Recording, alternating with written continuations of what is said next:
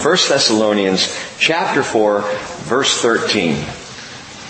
But we do not want you to be uninformed, brethren, about those who are asleep, so that you will not grieve as do the rest who have no hope. For if we believe that Jesus died and rose again, even so God will bring with him those who have fallen asleep in Jesus or through Jesus.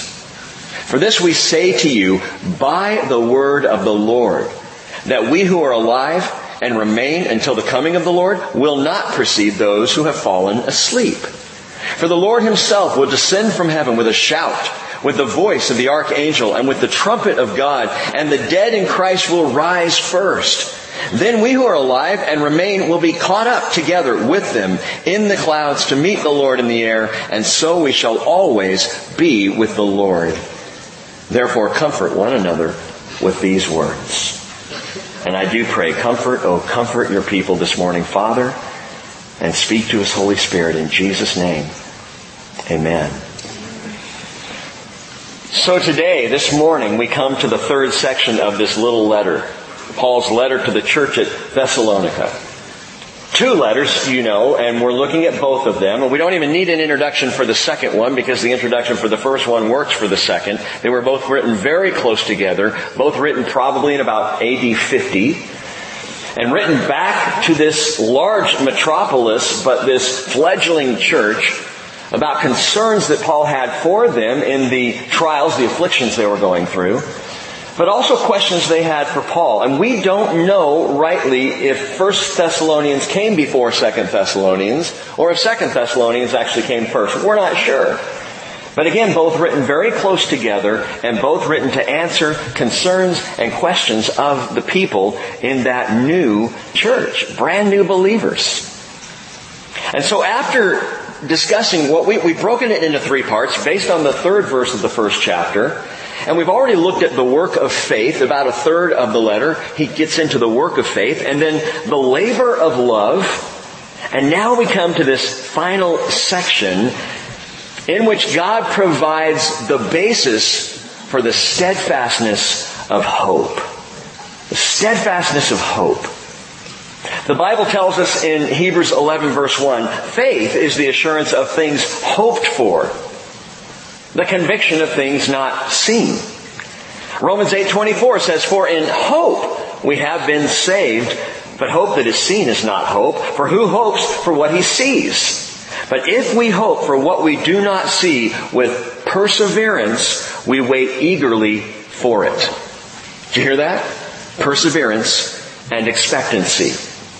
And remember, we've talked about those are kind of the attitudes or the exhortations of Paul in this letter. Persevere, young church. Live expectantly. And hope is the substance of that. Perseverance, eagerness, expectancy, these are fed by hope. Without hope, you're not going to persevere. Without hope, you are not expectant for anything. In his famed essay on man, Alexander Pope wrote, Hope humbly then, with trembling pinions soar. Wait the great teacher death and God adore. What future bliss he gives thee not to know, but gives that hope to be thy blessing now. Hope springs eternal in the human breast. Man never is, but always to be blessed. The soul, uneasy and confined from home, rests and elaborates in a life to come hope. Emily Dickinson, in poem number 254, out of some 1200 or so poems, she wrote, Hope is the thing with feathers that perches in the soul and sings the tune without the words and never stops at all. And sweetest in the gale is heard, and sore must be the storm that could abash the little bird that kept so many warm. I've heard it in the chillest land and on the strangest sea, yet never in extremity it asks a crumb of me. And I love that first line. Hope is the thing with feathers. What does that mean? It means hope doesn't float. Hope flies. Hope lifts us up. It keeps us going when everything seems lost. When you don't feel like you can take another step or go another day, it comforts us when comfort seems far off. Hope is unique to all mankind. It separates us from all other creatures. It elevates us to see beyond our temporary condition. And hope liberates us from our flesh. Because hope takes us out. Hope offers us what flesh can never offer. The only thing that flesh can offer you is ultimately despair. Because the flesh dies. But hope sees beyond. And so we hope for the future. We get our hopes up. We have glimmers of hope, high hopes. We hope for the best. Some cross their hearts and hope to die, although I don't understand that one. Others hope against hope. And still others will abandon all hope. But hope is the thing with feathers. In Christ Jesus, hope springs eternal. It is no surprise then that Jesus acted the way Jesus did. Keep your finger in 1 Thessalonians and go back to John chapter 11. You see, Jesus, always filled with hope, always aware of hope, showed up four days late for the burial of Lazarus. He never met a funeral that he liked. He was never on time for a memorial service. I take great comfort in that as a pastor. If I'm ever late, I can point that out. but Jesus told his boys in John chapter 11, verse 11, Our friend Lazarus has fallen asleep, but I go so that I may awaken him out of sleep. The disciples then said to him, Lord, if he's fallen asleep, he'll recover. Well, now Jesus had spoken of his death, but they thought he was speaking of literal sleep. So Jesus then said to them plainly, Lazarus is dead. Duh. And I am glad for your sakes that I was not there so that you may believe. But let us go to him. And therefore Thomas, who is called Didymus, said to his fellow disciples, let us go also that we may die with him. Bold Thomas, T. Diddy, as I like to call him. Keep this in mind. When the Bible compares death to sleep, it is not talking about sleep. It is a euphemism for rest. And we'll talk more about that in just a moment. But when Jesus says things like, our friend Lazarus has fallen asleep, it's euphemistic. He is not saying that Lazarus has now drifted out of the state of consciousness and is snoozing away in the tomb. That is not the intention of scripture, and I will show that to you as we go. But Jesus then finally arrives, four days late, as I said, outside of the village of Bethany, on the eastern face of the Mount of Olives. He's not quite to Bethany yet. He's still a little ways off. When Lazarus' sister Martha hears that Jesus is coming and she runs to him, and down in verse 21 of John 11, Martha said then to Jesus, Lord, if you had been here, my brother would not have died. How often have you said something like that to Jesus?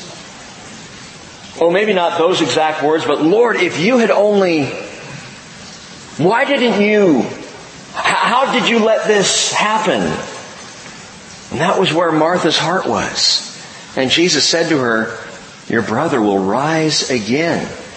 Martha said to him, I know that he will rise in the resurrection on the last day. And Jesus said to her, I am the resurrection and the life. He who believes in me will live even if he dies. And everyone who lives and believes in me will never die. Do you believe this? I find it interesting that in John's gospel, seven times Jesus makes an I am statement. And this is number five. Which five being the number of grace in the Bible, that interests me. I am the resurrection and the life. Well, of course, Martha said to him, Yes, Lord, I have believed that you are the Christ, the Son of God. Yet, and even he who comes into the world. When she had said this, she went away and called Mary, her sister, saying secretly, The teacher's here. He's calling for you. And when she heard it, she got up quickly and was coming to him.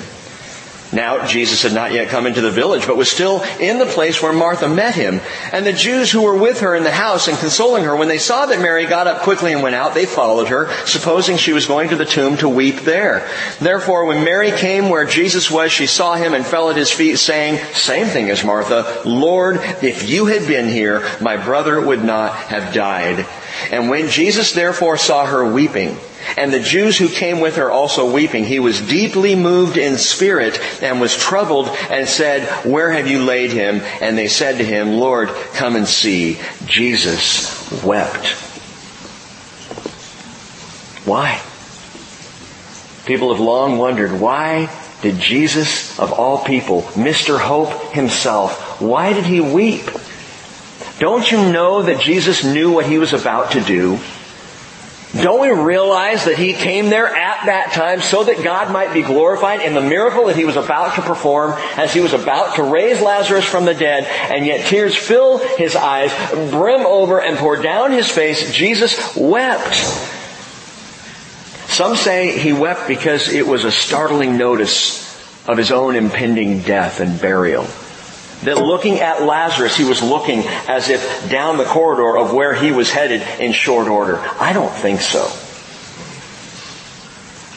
I think Jesus wept because as the verse prior to it tells us, he was deeply moved. Jesus wept because his heart was broken at the hopelessness around him. As he looked at Mary and Martha, as he looked at the friends gathered there and they were weeping, it, it caused his humanity, his heart to break. And so he wept. But he came four days late to inspire hope. And not just in Bethany. And not just for Mary and Martha and the beloved gathered there. No, Jesus came to inspire hope for all of humanity. I am the resurrection and the life. He who believes in me will live even if he dies. That's hope. The promise, the guarantee. You may die in the flesh in this world, but you're going to live. Just believe in me. Trust in me. I've got this. And then Jesus added this enigmatic statement. And everyone who lives and believes in me will never die.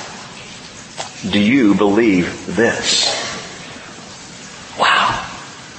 Two groups. Those who die in Christ, who will yet live again, and those who are alive in Christ at the time of His coming, who will never die. A unique group. Not better, not more righteous, not more together than anybody else, but that group just happened to be alive when God says, everybody out of the pool. Time's up. The end of the age of grace has come. Those who die in Christ, however, they not only get to be with Him now, they get to go straight to the front of the line. I mean, I think about these two groups. And it used to be that I would say, I want to be in the never die group. That sounds good to me. I'm still, I still lean that way. I don't have a death wish. I still want the rapture to happen. I still want Jesus to come get me and just take me out. I don't want to have to go through all the other stuff.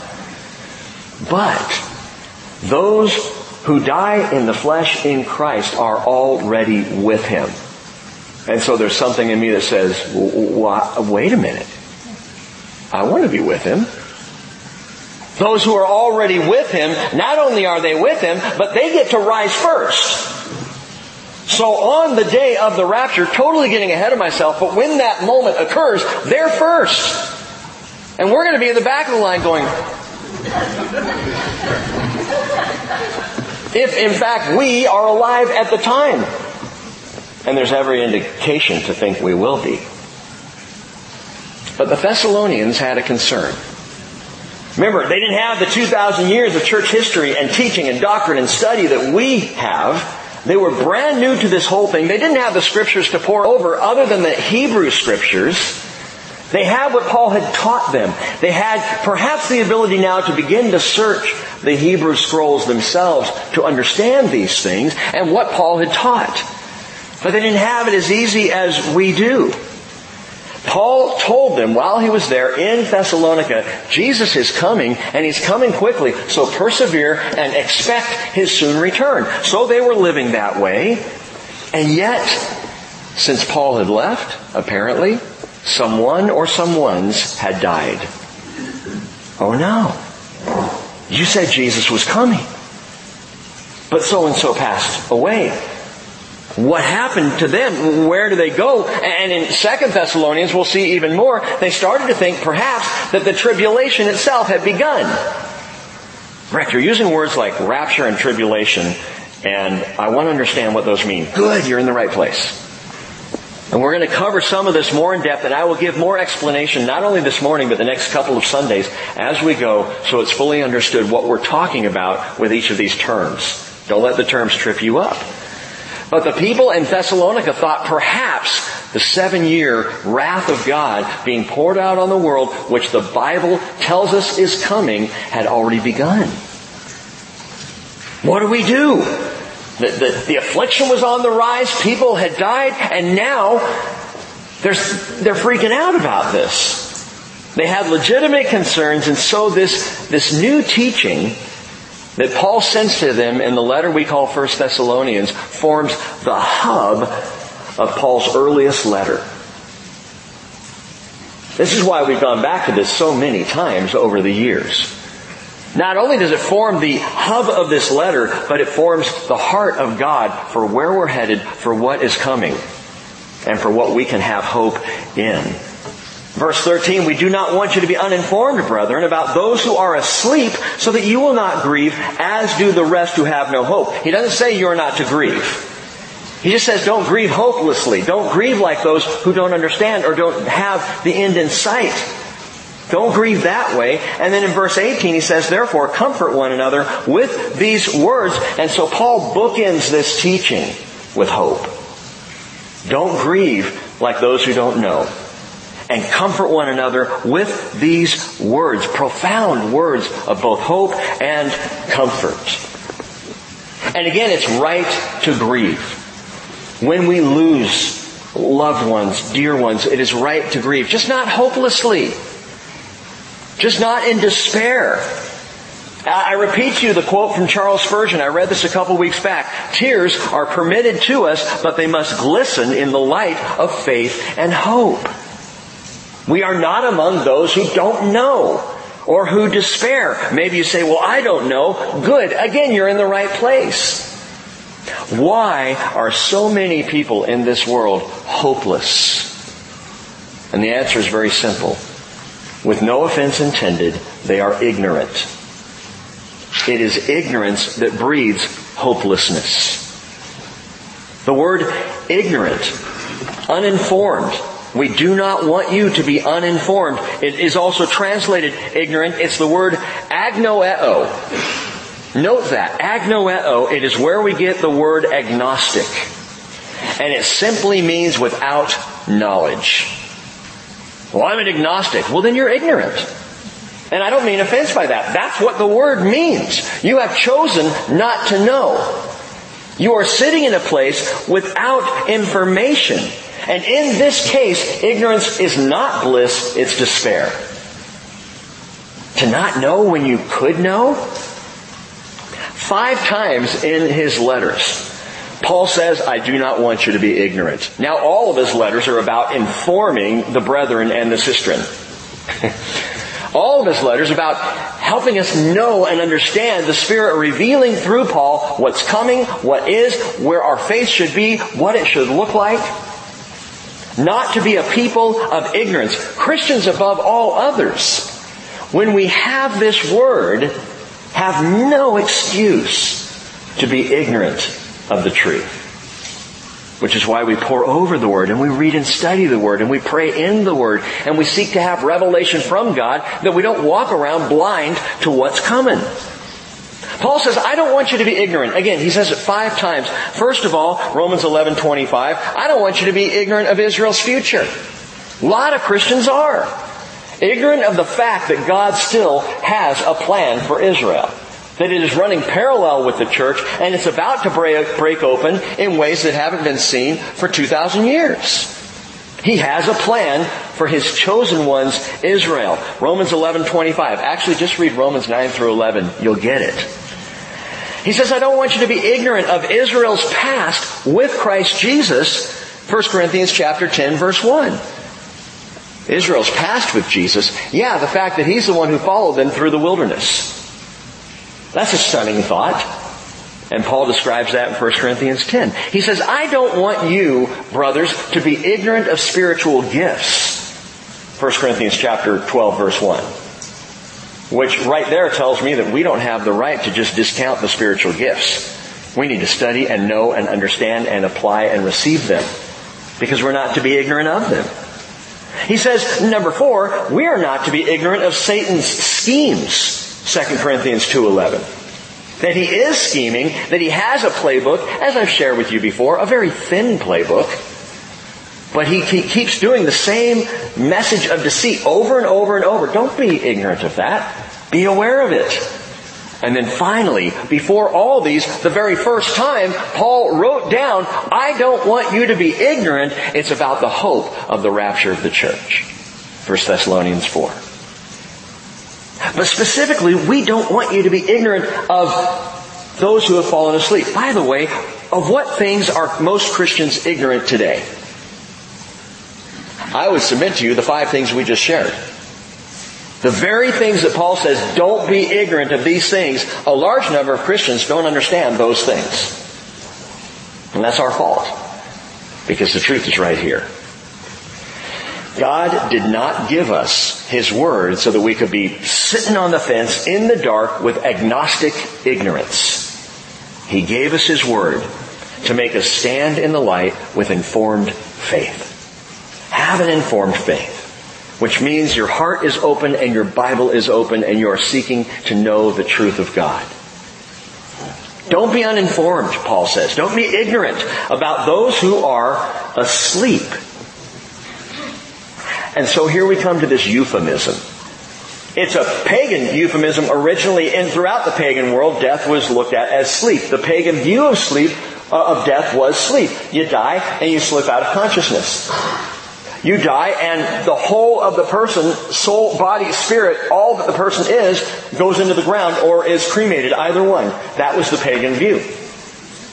When the word sleep or asleep is used in scripture, it is euphemistic for death. It does not mean that that's what happens when we die. The biblical view is not sleep, it's rest. And there's a big difference. I can take my rest without going to sleep.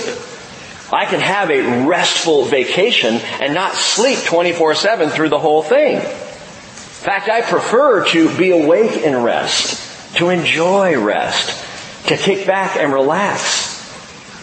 That R&R kind of shalom rest. And that's the biblical view of what happens after a follower of Jesus dies. Not snoozing, but soothing.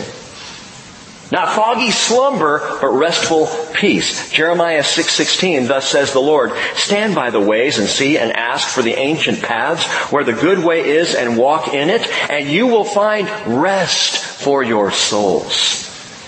Jesus said in Matthew 11, 28, come to me, all who are weary and heavy laden, and I will give you rest. He doesn't say, and I will put you to sleep. He's not the boring pastor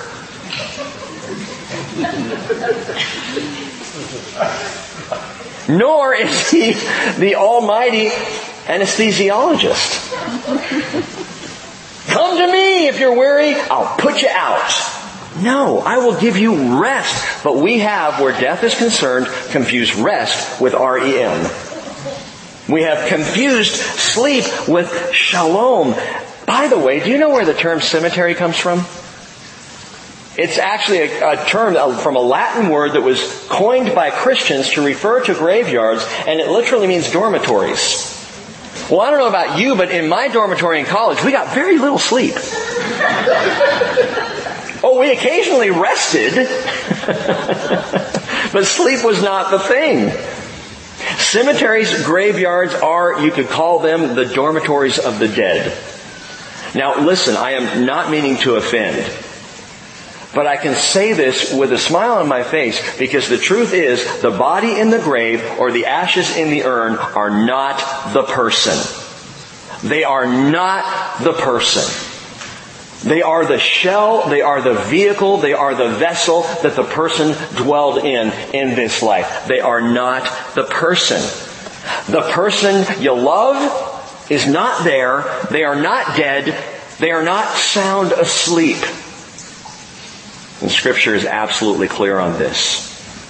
Death is not about being unconscious or comatose or frozen in time as if cryogenically waiting for someone to come up with a way to unfreeze you and fix your brain. That is not what happens. We're not waiting to be thawed out or, or, or waked up. And Paul said this absolutely clearly, 2 Corinthians 5 verse 6, therefore being always of good courage and knowing that while we are at home in the body, we are absent from the Lord, for we walk by faith, not by sight. We are of good courage, I say, and prefer rather to be absent from the body and to be where? At home with the Lord. At home with the Lord. That is, to die in Christ is to leave the body, is spiritually to be at home with Him instantaneously and immediately. Paul says we walk by faith, not by, not by sight. Why is that important? Because sight tells me the person lying there on the table looks asleep. The person who has died looks asleep, eyes closed, still, quiet. They're not there. They're just not there. Bodies in the grave.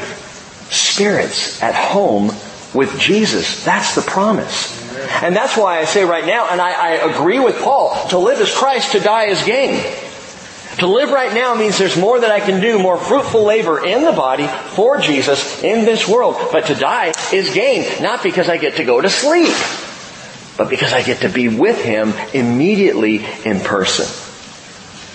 Verse 14. For if we believe, and here's the key, if we believe that Jesus died and rose again, even so God will bring with Him those who have fallen asleep in Jesus. Interesting verse because Paul rarely uses the name Jesus all by itself. Rarely is he that uh, comfortable just speaking the earthly name of Jesus with no connection to it. Usually it's Christ Jesus, Jesus Christ, the Lord Jesus, the Lord Jesus Christ. But you will find in the letters of Paul, it is very rare for Paul simply just to say Jesus. So why does he say Jesus here? He literally says it three times. I mean, he says, we believe that Jesus died and rose again, even so God will be, bring with Him, and Him is Jesus, those who have fallen asleep, euphemistically, through Jesus. So it's all about Jesus. It focuses on Jesus. Why does Paul just say casually, Jesus here? Get this. Because the human bodily resurrection of Jesus is the key to our resurrection, our re-embodiment, if you will, and of all those who have died in Him.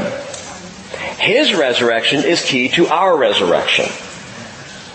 Not that God resurrected, oh, He is, He was God in the flesh, but that His flesh, full bodily resurrection, John gets into this. He says, you've got to believe that Jesus Christ came in the flesh. The Bible talks about all of the resurrection appearances of Jesus and how he revealed, he said to the apostles, look at me, I'm not a ghost. Touch me. Anybody have a piece of fish? He proves to them full bodily resurrection. Why is that so important? Because that's what's promised to you, to me. That our bodies will rise. That if I die before he comes, this body of mine will rise, will be resurrected. And Paul explains that even better in just a moment here. But understand, if not for the resurrection of the Son of Man, Jesus, there would be no resurrection for us. In other words, there would be no hope. Peter gets this. 1 Peter chapter 1 verse 3, Blessed be the God and Father of our Lord Jesus Christ, who according to his great mercy has caused us to be born again to a living hope through the resurrection of Jesus Christ from the dead. Jesus said in John 14, 19, after a little while, the world will no longer see me, but you will see me. Because I live, you will live also. Revelation 1:17. John says, "When I saw him, I fell at his feet like a dead man, and he placed his right hand on me, saying, "Do not be afraid. I'm the first and the last. I'm the living one. I was dead, dead, and behold, I am alive forevermore, and I have, Jesus says, the keys of death and Hades." And you know what? Jesus not only has the keys, he is the key. He is the key to our resurrection, our promise. As Paul writes in Colossians 3 verse 3, you have died and your life is hid with Christ in God. When Christ who is our life is revealed, then you also will be revealed with Him in glory. Alive or having died, you will be revealed with Him in glory. And so Paul says God is going to bring with Jesus those who previously physically died, whose spirits are now with Jesus. Verse 15. For this we say to you, by the word of the Lord, that we who are alive and remain until the coming of the Lord will not precede those who have fallen asleep. And that's the promise. That's the thesis, if you will, of this whole section. That those who have died in Christ they are neither asleep nor are they forgotten. They are with Him right now. I remember being in high school when my grandmother passed away. A freshman in high school. And it was the first person truly close to me that I had known who, who died. And I remember at the funeral, and I remember weeks and months following that, and thinking about it was so much nicer, so much more comforting to think of her as moving about in heaven with Jesus. I didn't know what that looked like. I didn't have a picture for it. But I just kind of accepted it because that's what I wanted to accept. And of course, as I grew older, I would hear people say, well, that's just wishful thinking. No, that is biblical thinking. That is the promise. That is what God declares time and time again. This is the deal. So if you believe that Jesus Christ rose from the dead, then you must believe so will you and so will anyone who has already passed on in Christ. They are already with Him. It's not wishful thinking. It's not just self-fooling comfort, you know, oh, it makes me feel better to think. No. We, we joked around about my second grandmother who passed away. This was after we had moved up here. A few months after we moved up here, my grandma Irene passed away, and my brother and I went back down to do the memorial service. We joked about her jumping from cloud to cloud because she had horrible arthritis in her knees. To the point that the last four years or so of her life, she could barely walk. She could not go up and down stairs. And she would joke with us about running and dancing with Jesus, you know. And after that funeral, I was able to realize and know she is. She's with him. Otherwise, how could Paul say to die is gain? But he does. Those who have died in Christ, they are not forgotten. And again, they have a head start. First in line for the resurrection. And let me just share with you all, they ain't missing out on anything here. Have you ever said, oh, I just, I just wish grandma could be here right now because this meal is so good and she would have loved it. No. If, if, if you had the ability to, in that moment, snap this person out of their experience with Jesus, bring them down here to share in that wonderful hot dog, I think they'd be a little ticked. Are you kidding me? First of all, it's hot dogs, but secondly, really? You think I would rather be doing this now, this side of heaven, that's how we look at it. We think of our greatest experiences here as what we should be experiencing and, and wish that they could. No, no, other way around. Oh, that they know, oh, that we could be with them in the presence of Jesus. Well, verse 16.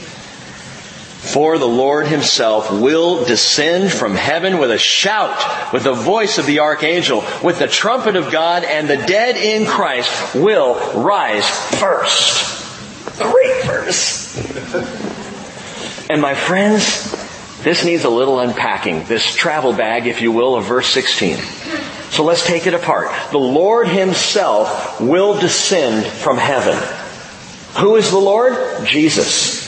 And I've told you, and I want to repeat to you, anytime you see the Lord, unless it says the Lord God, in the New Testament, the Lord is always Jesus. Always referring to Jesus. He himself will descend. He's going to come out of heaven. He's going to, as it were, come downward.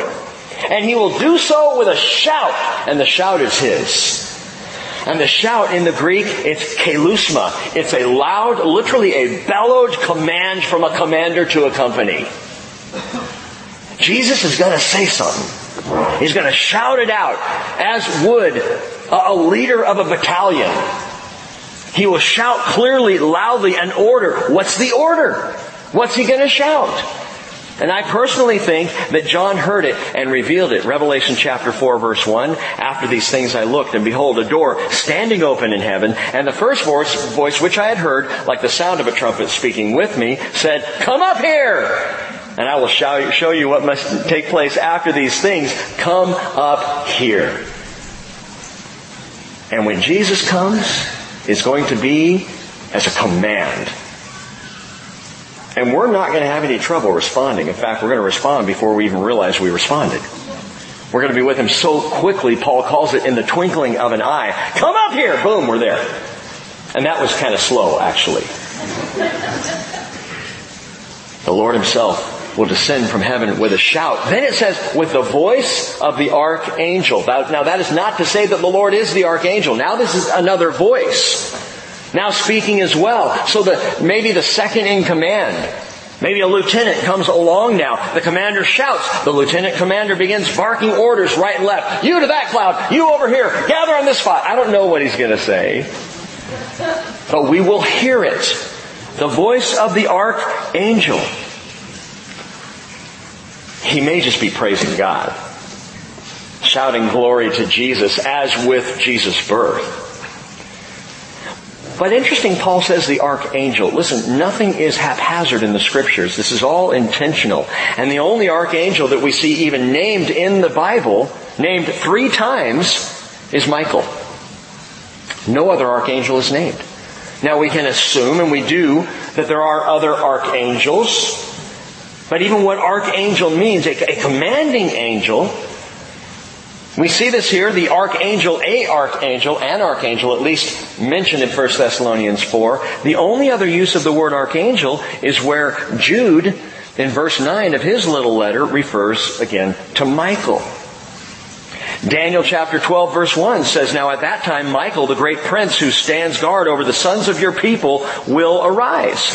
There will be a time of distress such as has never occurred since there was a nation until that time. And at that time, your people, everyone who is found written in the book will be rescued. And right there, the angel, Gabriel, is talking to Daniel about Israel.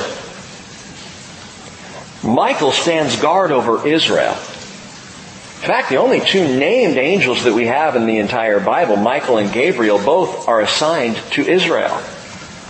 So I don't know if the archangel who, who shouts at the time of the, of the rapture of the church, of us being called up to meet Jesus, which I know we haven't even gotten to that yet. I don't know if that's Michael or not. Maybe, may not, but we do know that the Michael named in scripture stands guard over Israel. Because Israel will not pass away. Because God has that promised. We know that Michael will lead the charge against Satan in the final heavenly war. Revelation chapter 12 verse 7 tells us. So again, we don't know if this archangel is him or even what exactly this archangel vocalizes. I mean, it could just be yeehaw! Woohoo! But we will, we will hear this loud and clear as the Lord himself will descend from heaven with a shout, with, and the voice of the archangel and the trumpet of God. Now, rest there for a moment. The trumpet of God. Can you imagine the thrill of that blast when we hear it? It will be like no other trumpet sound we have ever heard. It will not be like those in Israel trying to blow the shofar and going, it will thrill us to no end. You know, uh, oh, what's his name? Fats Domino found his thrill on Blueberry Hill.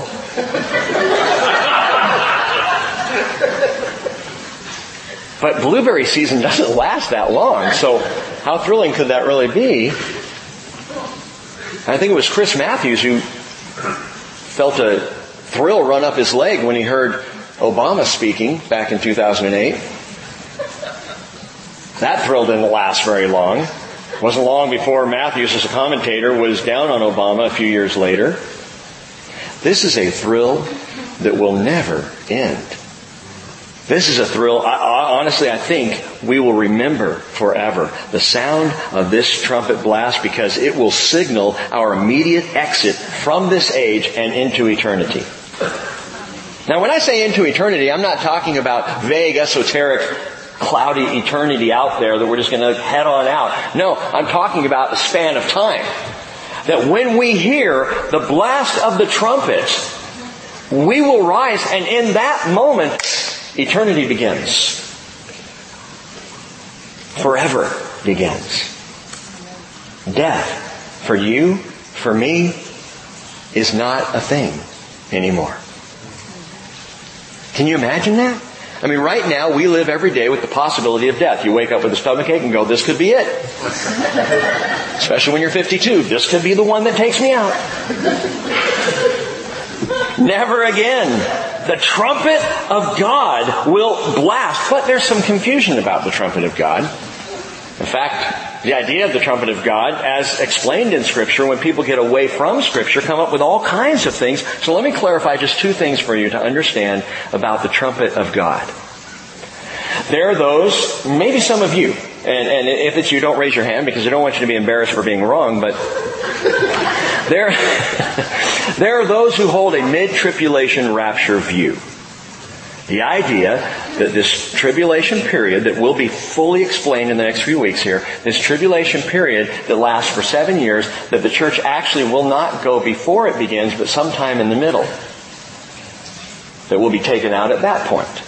Where does that idea even come from? Well, primarily, those who hold this view equate the trumpet that Paul talks about here, the trumpet of God, they equate it with the seventh trumpet of the trumpet judgments in Revelation 8 verses 11.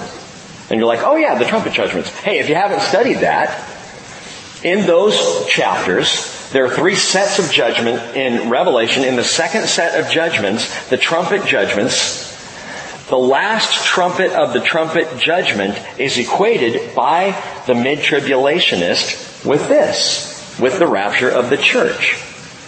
It can't be. Why? Well, let me show you something. Turn over just for a moment to Revelation chapter 11. Revelation is an easy book to find. Revelation chapter 11. Listen to the description of the seventh trumpet of the seven trumpets. Verse 15, Revelation 11, 15. Then the seventh angel sounded and there were loud voices in heaven saying, The kingdom of the world has become the kingdom of our Lord and of his Christ, and he will reign forever and ever. And the 24 elders who sit on their thrones before God fell on their faces and worshiped God saying, We give you thanks, O Lord God the Almighty, who are and who were, because you have taken your great power and have begun to reign. And the nations were enraged, and your wrath came, and the time came for the dead to be judged, and the time to reward your bondservants, the prophets and the saints, and those who fear your name, the small and the great, and to destroy those who destroy the earth. And the temple of God which is in heaven was opened, and the ark of his covenant appeared in his temple. And there were flashes of lightning and sounds and peals of thunder and an earthquake and a great hailstorm. The seventh trumpet of the seven trumpets. Understand this this is a coronation call. 1 Thessalonians 4 is not a coronation, it is a calling out of ambassadors. So the purpose of this seventh trumpet is very different than the trumpet that Paul describes in 1 Thessalonians chapter 4. And also the seventh trumpet here is also, if you study it out, it's also equated with what's called the third woe. The third woe which means it comes after the second woe. I was brilliant in math. The third woe comes after. What does that mean? It's deep into the tribulation. It's not midway into the tribulation. It's in the latter half. Deep into the latter half, very close to the end. More on that next week. The seventh trumpet, note this most of all, if you look at verse 15 of Revelation 11, the seventh trumpet is sounded by the seventh angel. Paul says in 1 Thessalonians 4 that this trumpet is the trumpet of God. This is not the trumpet of an angel. In the book of Revelation, there are many angels, there's only one God. There are cherubim and seraphim, there is only one Lord and Savior.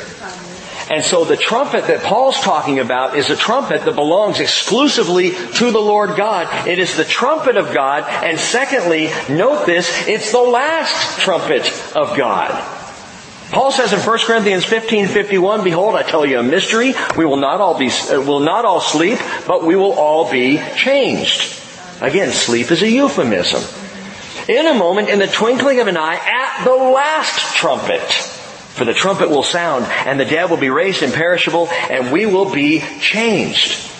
In 1 Corinthians 15, in 1 Thessalonians chapter 4, Paul draws from a collage of Hebrew scriptures leading up to the last trumpet blast. Go in your Bibles all the way back to Exodus and look at this. Exodus chapter 19. Exodus isn't very hard to find either. Genesis, Exodus, second book, verse 19, or chapter 19, verse 16.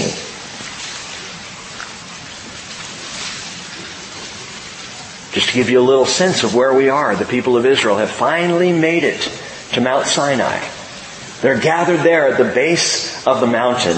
And in verse 16, we're told it came about on the third day, when it was morning, that there were thunder and lightning flashes and a thick cloud upon the mountain and a very loud trumpet sound so that all the people who were in the camp trembled. And Moses brought the people out of the camp to meet God and they stood at the foot of the mountain. Now Mount Sinai was all in smoke because the Lord descended upon it in fire, and its smoke ascended like the smoke of a furnace, and the whole mountain quaked violently when the sound of the trumpet grew louder and louder. Moses spoke and God answered him with thunder. See, he's not always a still quiet voice. And the Lord came down on Mount Sinai to the top of the mountain, and when the Lord called Moses to the top of the mountain, Moses went up. Do you see kind of the parallel picture there? The trumpet sounds, God comes down, and Moses goes up. That's an early picture of the rapture right there. The trumpet sounds, God comes down. Trumpet. If you look it up in the Hebrew, it is shofar. It's the ram's horn. To the ancient Hebrews, it was both the sound of victory and of celebration. It's a trumpet that traditionally is blown at a specific time every year. But at the trumpet sound, the Lord came down. The old rabbis called the sound of the shofar here at Mount Sinai in Exodus 19 the first trumpet. The first trumpet of God. And indeed it is. It's the first time in the scriptures, first mention of a trumpet, Exodus 19. The first mention of the blowing of the shofar, right there, where the trumpet sounds and God comes down and Moses goes up. Are you with me, shofar? Shofar is so good, I know. And shofar, as we're concerned, the shofar is blown traditionally every year on a specific day called Yom Teruah. You know it as Rosh Hashanah the day of the trumpet. This year, September 20th, and on into September 21st. One of those two days, it, it happens. What do you mean, one of those two days? Well, we don't know the day or the hour. That's how the Jews looked at Yom Teruah. Every day for the month leading up to Yom Teruah, they would blow the ram's horn. Until Yom Teruah itself, which was the coming of the new moon. When the new moon came, What the rabbis did was they watched because it was the new moon. It rose with the sun. And so they watched to see when that first sliver of the moon would become apparent. And when they could see that first sliver of moon, they blew the trumpet. That could be this year on September 20th based on our calendar, or it could be on September 21st because remember, the Jews count from evening to evening. Why did they blow the trumpet every day leading up to it and then blow the trumpet on that day? They're saying, look, be ready, be prepared. Here comes the day of the trumpet. Why? What happens after the day of trumpet? They call it the awesome days. Days of mourning, days of repentance, days of sorrow, leading finally to Yom Kippur, the day of atonement. And it's so interesting to me that what happens is the Jews will say to each other, even today, in the month leading up to the to Yom Teruah, to Rosh Hashanah, they will say, "May your name be written in the book of life before the awesome days." So the evening of September 20th, by the way, put that on your calendar. It's a Wednesday night. We're going to have a day of trumpets here that night. We're going to have a little celebration, a little fun. We're going to talk about that specific feast in Israel, that celebration. We're going to celebrate it together. Leslie's going to have the kids working on little shofars, and we're going to go out in the parking lot and we're going to blow. It's going to be fun.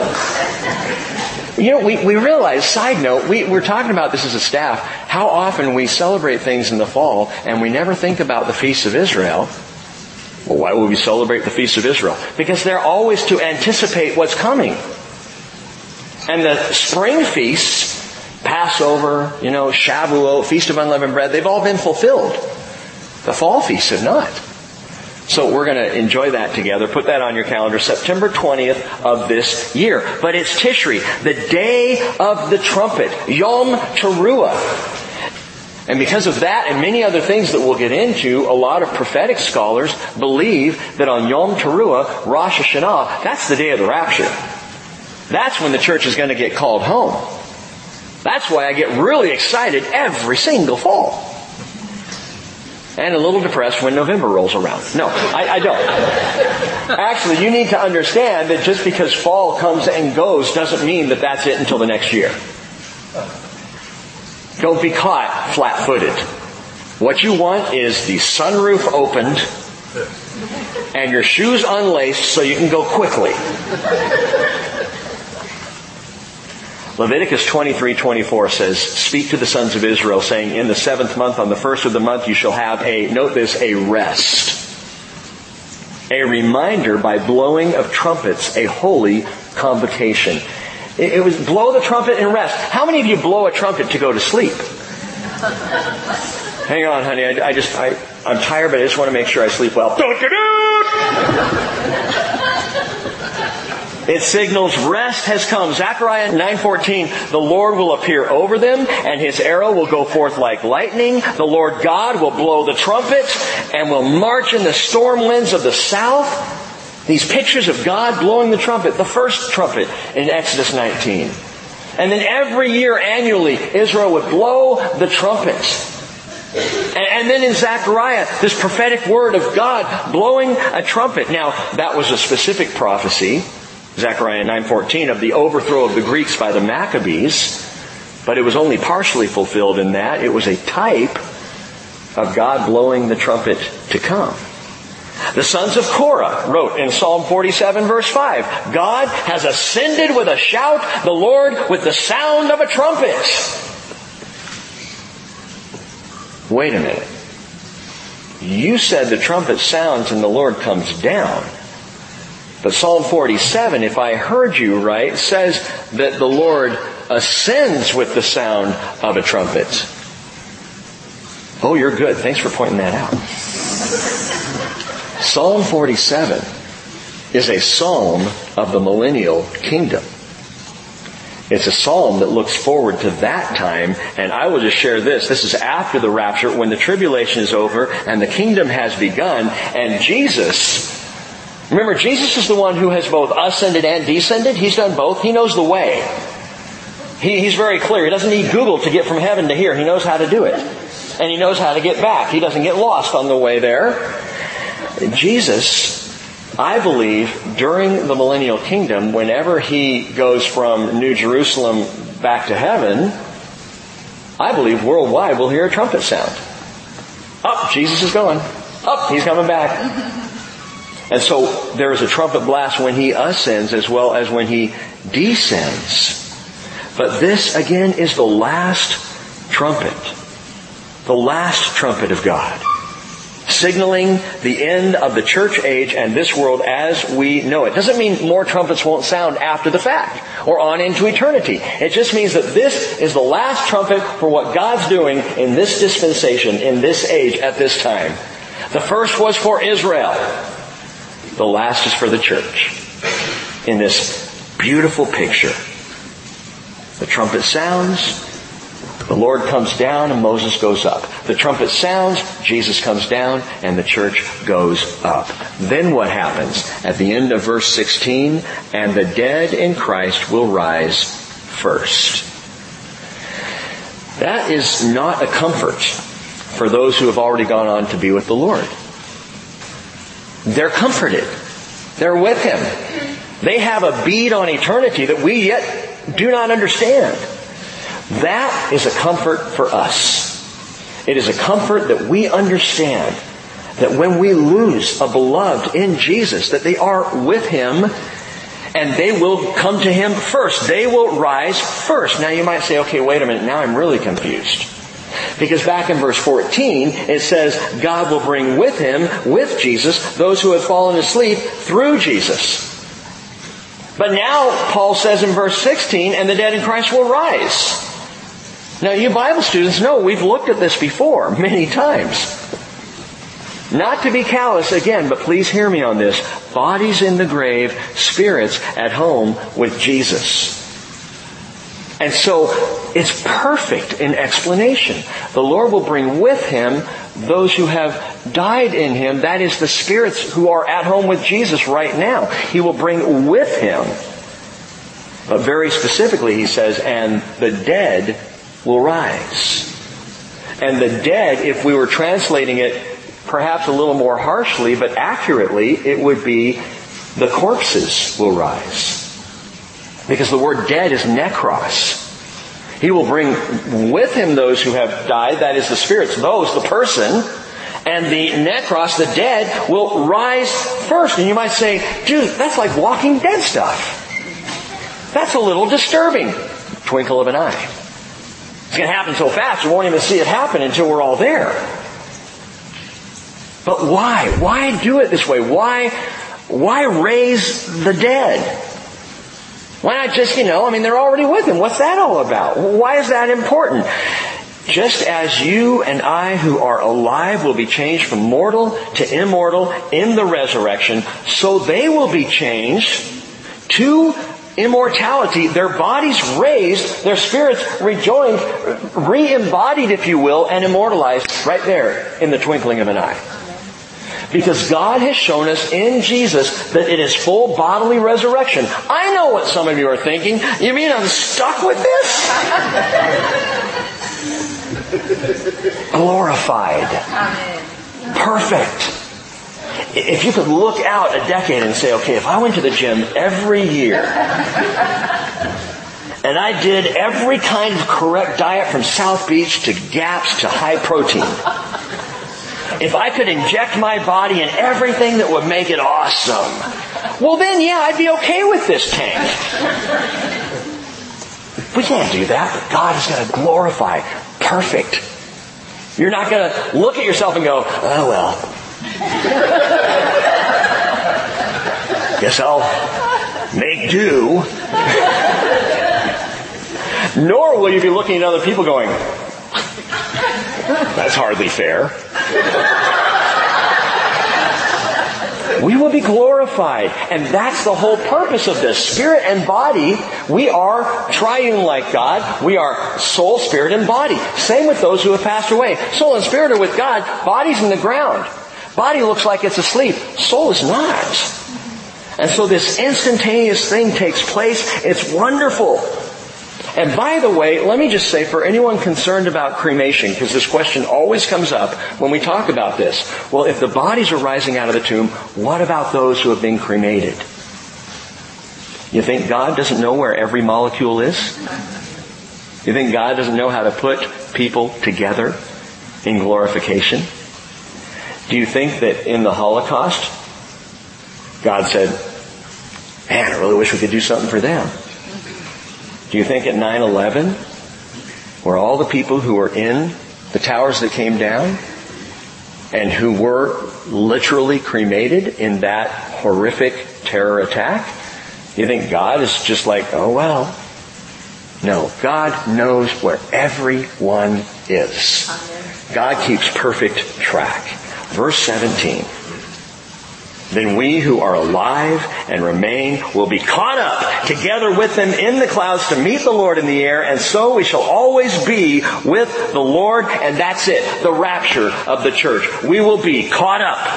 This is the catching up to all we could ever possibly hope for. Caught up, harpazo in the Greek, raptus in the Latin, where we get the word rapture in the first place, and it means to seize or to carry off by sudden force, and it indicates a massive power. I mean, think about how much jet fuel it takes to get a 747 off the runway loaded with people. And God's going to bring every believer alive in Christ and that moment to Him in the twinkle of an eye. That's power. That is a great seizing. That is the rapture. And suddenly in this realization, the hope of Jesus given to Mary and to Martha and to all humanity comes rushing in. That we who live and believe in Jesus will never die. Do you believe this? Jesus said. If you're alive at that time, you're just gonna go up. Everyone alive in flesh, at the sounds of the shout and the trumpet blast, will be caught up together with all those who have gone on before in Jesus. What a homecoming. John 14 verse 2, Jesus said, In my Father's house are many dwelling places. If it were not so, I would have told you. For I go to prepare a place for you, and if I go prepare a place for you, I will come again and receive you to myself, that where I am, there you may be also. Now listen, we're almost done. Isn't it interesting that Paul does not describe where we're going?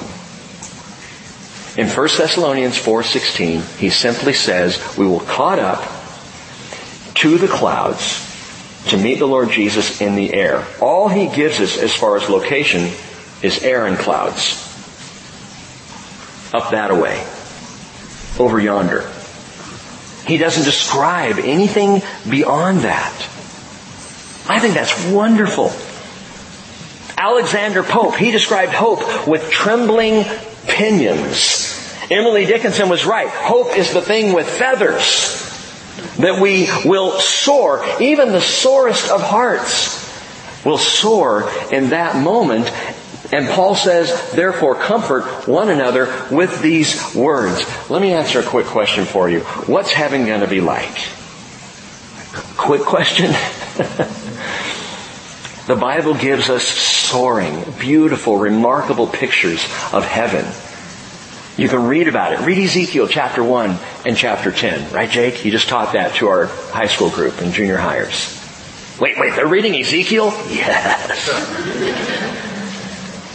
Read Revelation 21 and 22. You want a beautiful picture of, of the future, new Jerusalem, new heaven, new earth. The Bible talks about that, but please hear me on this. The more I know Jesus, the less I care about my future digs. The more I know Him, I'm not concerned about my heavenly dormitory or my domicile. The final destination is not the point. Neither is the flight home. In this comforting teaching, Paul avoids all geographical and locational language, and the only thing on Paul's radar is being with Jesus forever. I don't care where he is, I just want to be there. I don't care if he's on earth, I want to be there. If he's in the heavens, I want to be there. If he's in Jerusalem, I want to be there. If he's on the beaches of Maui, I want to be there. It doesn't matter where Jesus is, where he goes, what he does. I want to be there, and that's the only thing Paul's concerned with. How does he describe it? He says in 2 Timothy 4, 8, in the future there's laid up for me a crown of righteousness, which the Lord the righteous judge will award to me on that day, and not only to me, but all who have loved what heaven looks like. No. All who have loved his appearing. I'm not even looking forward to going to heaven. I'm looking forward to going to Jesus. To being with Him in His presence. Paul says, and so we shall always be with the Lord.